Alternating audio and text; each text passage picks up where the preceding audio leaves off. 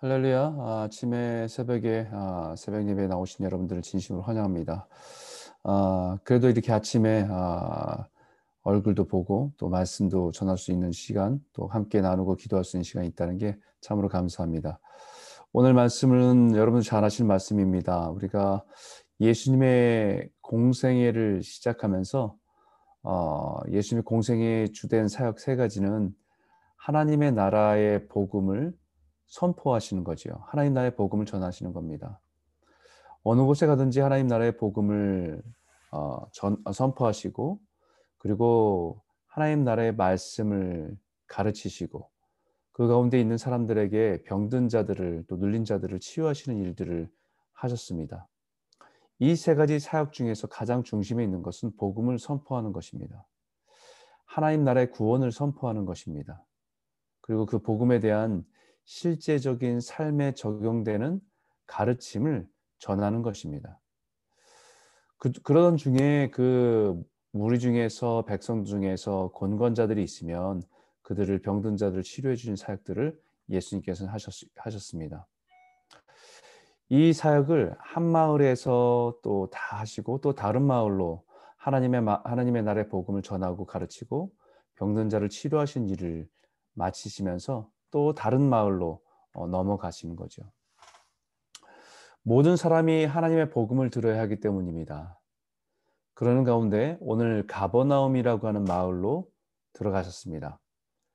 그 마을에서 오늘 로마 백부장의 종을 치료하는 기적을 행하시는 일을 오늘 본문에 기록하고 있습니다.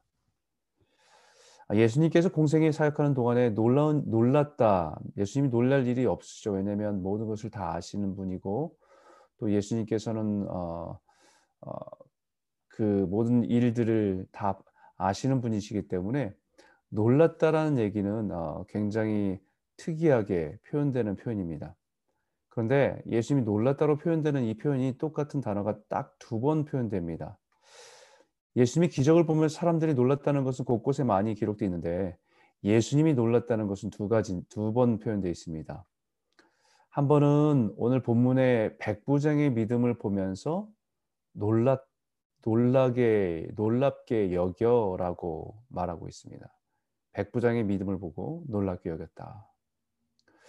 또 다른 한 번은 마가복음 6장에 자신의 고향에서 동일한 복음을 전하고 가르치고 몇몇 병자를 치유해주고 했는데 어, 그들이 믿지 않음에 이상히 여기고 놀랍게 여겼다라고 표현합니다. 한 번은 동일한 복음을 전 복음을 듣고 들었는데도 보고 들었는데도 믿음으로 반응하지 않는 사람들을 보면서 놀라시고 또 한 번은 이방인인데 아, 그냥 예수님의 소문만 들었을 뿐인데 믿음을 가지고 반응하는 모습을 보면서 놀라셨다라고 표현합니다. 저는 어, 이 말씀을 먼저 묵상하면서 올해에 저와 우리 성도님들이 어, 주님을 놀라게 하는 한, 해, 한 해가 되었으면 좋겠다. 첫 번째로 하나님의 말씀을 수백 번 들었어도 자신의 인생에 전혀 믿음으로 살아보지 못하는 것으로 주님을 놀라게 하는 것이 아니라 아무리 우리가 처한 상황이 답답하고 불안하고 힘들지만 주님에 대한 확실한 믿음으로 넉넉히 이기며 확신 가운데 살아가는 그 믿음 때문에 주님을 놀라게 하는 그런 한 해가 되었으면 좋겠다라는 마음을 갖습니다. 이 주님을 놀라게 한 백부장은 아, 로마 백부장입니다. 자신의 나라가 다스리는 유대 땅에서 자신의 종이 중풍병으로 죽어가는 현실 앞에 30대의 유대인의 청 년 젊은이에게 도움을 청하고 살려주시기를 구하는 것. 그 자체가 사실은 상식을 뛰어넘는 상황입니다. 당시 문화에는 종은 소유물이었습니다. 재산입니다. 근데 백부장은 그 종을 표현하기를 사랑하는 종이 사랑하는 종이 병이 들었다라고 표현합니다. 주인과 종의 관계보다는 인격 대 인격으로 종을 대하는 사람이었다는 것을 볼 수 있습니다. 아, 뿐만 아니라 유대인들의 장로들이 대신해서 백부장의 청을 예수님께 전합니다. 살아있는 reference죠. 어, 요즘에 조금만 자기가 아, 아, 나은 위치에 조금만 자기가 더 많은 소유를 가지고 있어도 사람들에게 갑질하는 사람들이 참 많은데 이런 종의 문화 속에 일반화되어 있는 세상 속에서 그 종을 사랑하는 관계로서 표현하고 그의 아픔을 자신의 아픔으로 여기며 살았던 사람이 자신만이 아니라 아, 그를 바라봤던 유대인들에게 장로들에게 인정받고 있다는 것은 대단히 놀라운, 놀라운 일이죠. 그 장로들이 예수님께서 나, 예수님께 나와 백부장의 청을 간절히 구합니다. 자신들의 일이 아님에도 불구하고 간절히 구한다는 사실은 정말 장로들이 이 백부장의 일을 남의 일로 생각하지 않았다는 것입니다. 자신의 일로 여기며 대신 간구했다는 것이죠. 그 이유는 백부장의 성품과 삶 때문이었습니다. 일반적인 백부장, 일반적인 로마 백부장은 지배자입니다. 권력을 가지고 그 땅을 다스리고 피지배인인 유대인들을 위해 군림하는 그런 사람입니다. 그러나 이 백부장은 그런 권위를 행사하기보다는 정말 인격적으로 유대인들을 대하고 유대인들을 사랑했던 사람이라고 증언하고 있습니다. 장로들의 표현에 이렇게 표현하죠. 그는 우리 민족을 사랑하는 사람입니다. 라는 것입니다. 어, 그렇게 말할 수 있었던 증거 중에 한 가지는 유대인들을 위해서 회당을 지어준 것. 이것은 정치적인 쇼가 아니라 정말 유대인의 장로들의 마음 깊이 느끼게 한 감동이었습니다. 그가 정말 아, 얼마든지 굴림에서 자신들을 지배하고 착취하고 또 통치할 수 있는 사람이지만 정말 그 사람은 우리 민족을 사랑하는 사람이구나라는 것을 느꼈기 때문입니다. 유대인의 장로들이 아, 이 30대 젊은 청년인 예수께 나와 간절히 요청할 수 있었던 것이죠. 우리 예수님의 사역에서 가장 적대적인 사람들이 이런 유대인들의 기득권에 있고 또 리더십에 있는 지도자들인 유대 장로들도 속한 무리들 중에 있었는데 그 장로 중에서 자신들의 생각을 뛰어넘어 이 30대의 정철 청년인 예수께 구해달라고 치료해달라고 살려달라고 구할 수 있게 했다는 것 자신의 문제가 아니라 이 이방인의 백부장의 문제를 가지고 나갈 수 있었다는 것은 대단히 놀라운 일입니다.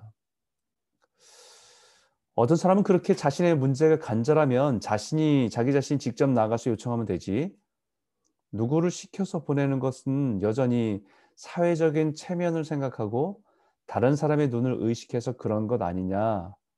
이렇게 이렇게 말할 수도 있을 것입니다. 어, 그런데 성경의 6절과 7절에 예수님이 그 백부장의 집으로 향하고 오시고 있다는 소식을 듣고는 자신의 가장 친한 친구들을 보내서 뭐라고 합니까? 주여 수고하시지 마옵소서 내 집에 들어오심을 나는 감당하지 못하겠나이다 라고 말합니다. 주여 큐리오스라고 하는 단어입니다. 주님이라는 단어입니다. 로마 황제에게만 사용했던 단어입니다. 그리고 수많은 기독교인들이 이 큐리오스라고 하는 호칭을 로마 황제에게 하는 것을 거부하, 거부했기 때문에 오직 우리에게 주님은 예수 그리스도밖에 없다는 것을 고백했기 때문에 콜로세움의 짐승들의 밥이 되기도 하고 거기서 순교하는 일들이 있었던 것이 이 주님이란 단어에 우리가 다른 것에 사용할 수 없고 오직 하나님만 주님이시라는 것을 고백했기 때문입니다.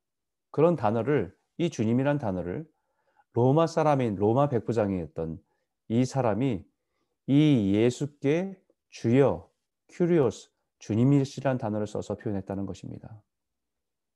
로마 백부장의 체면 때문에 안 나온 것이 아니라 자신은 그 앞에 감히 앞에 나갈 자격이 없는 사람이기 때문에 감히 나갈 수도 없었다고 생각했기 때문입니다.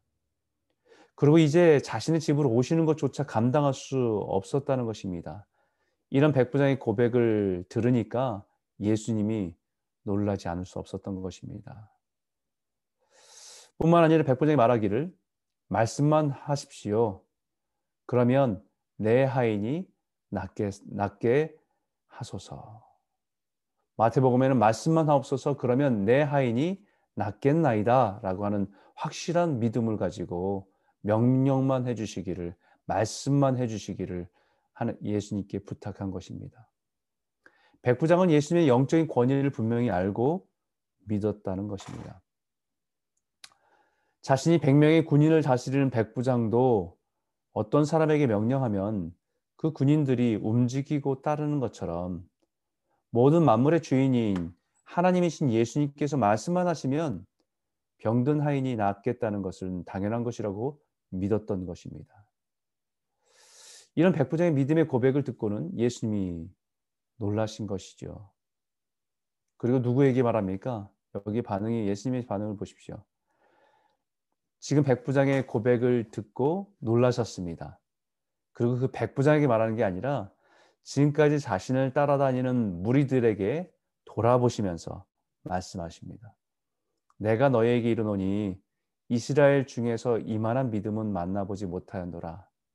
백부장에게 내가 너와 같은 믿음을 만나보지 못했다라고 말한 게 아니라 지금까지 자신을 따라다니는 이스라엘 백성들 무리들을 향해서 얼굴을 돌려서 내가 너희에게 이르노니 이스라엘 중에 이만한 믿음을 만나보지 못했다. 왜 자신을 따라다닌 무리를 보시면서 이렇게 말씀하셨을까? 아, 그 무리들은 예수님이 가시는 마을마다 따라다니던 무리들이었습니다. 예수님이 여러 가지 기적을 보았던 사람들입니다. 또 마을마다 전하는 복음을 여러 번 반복해서 들었던 사람입니다. 예수님께서는 각 마을마다 가시면서 이 마을에서 산상순을 하셨지만 또 저 마을 가서 산상순을 하시고 또 이 마을에서 비유를 말씀하셨던 것들을 저 마을에서 또 비유를 말씀하셔서 예수님께서는 그 모든 사역들을 마을 마을마다 가르치시고 복음을 선포하시고 치료하시는 일들을 하셨던 겁니다. 수많은 사람들이 예수님을 쫓아다니죠. 그 말, 그 사람들 중에선 예수님이 전하셨던 말씀을 듣고 또 들었던 사람들이 가득했을 겁니다. 그러나 그들 중에는 예수님을 놀라게 여기는 사람들도 있었을 것입니다. 그렇게 복음을 많이 들었고, 천국 복음의 가르침을 많이 들었고, 기적을 보았지만, 예수님에 대한 믿음이 단지 자신의 필요를 채워줄 수 있는 분으로만 생각하고 따라다니는 사람들도 많았을 것입니다. 저는 이 말씀을 묵상하면서 어, 예수님께서 돌아보시는 무리 중에 내가 있지 않나라는 생각을 해봅니다. 오늘날 한국교회와 어, 이민교회의 성도인 우리들의 모습이 그 가운데 있지 않나. 오랜 시간 예수님이 전하신 복음을 듣고 수많은 가르침을 들었고 때로는 놀라운 기적과 기적과 같은 일들을 경험하면서 예수님을 따라다니고 믿었는데 오늘 백부장의 믿음을 보시고 얼굴을 돌이켜서 우리에게 내가 너희에게 이르노니 너희 중에서 이만한 믿음을 만나보지 못하였노라 라고 말씀하시는 것은 아닌가? 여전히 예수님 우리 삶에 어떤 분이신가 백부장이 고백하듯이 큐리오스 주님. 내 삶을 다스리시는 주님. 내 삶의 모든 문제에 모든 삶의 모든 만물을 다스리시는 주님이 나의 주님이신가? 모든 것을 결정하기 전에 주님이 주님의 뜻을 구하고 주님의 마음을 구하는 자리에 서 있는가? 아, 하나님이신 예수 그리스도 우리의 모든 것이 되시는 그 예수를 믿는 믿음의 주를 고백하고 그분의 말씀을 듣고 순종하는 하나님의 백성으로 살아가는 복된 성도들이 다 되시기를 주의 이름으로 축원합니다.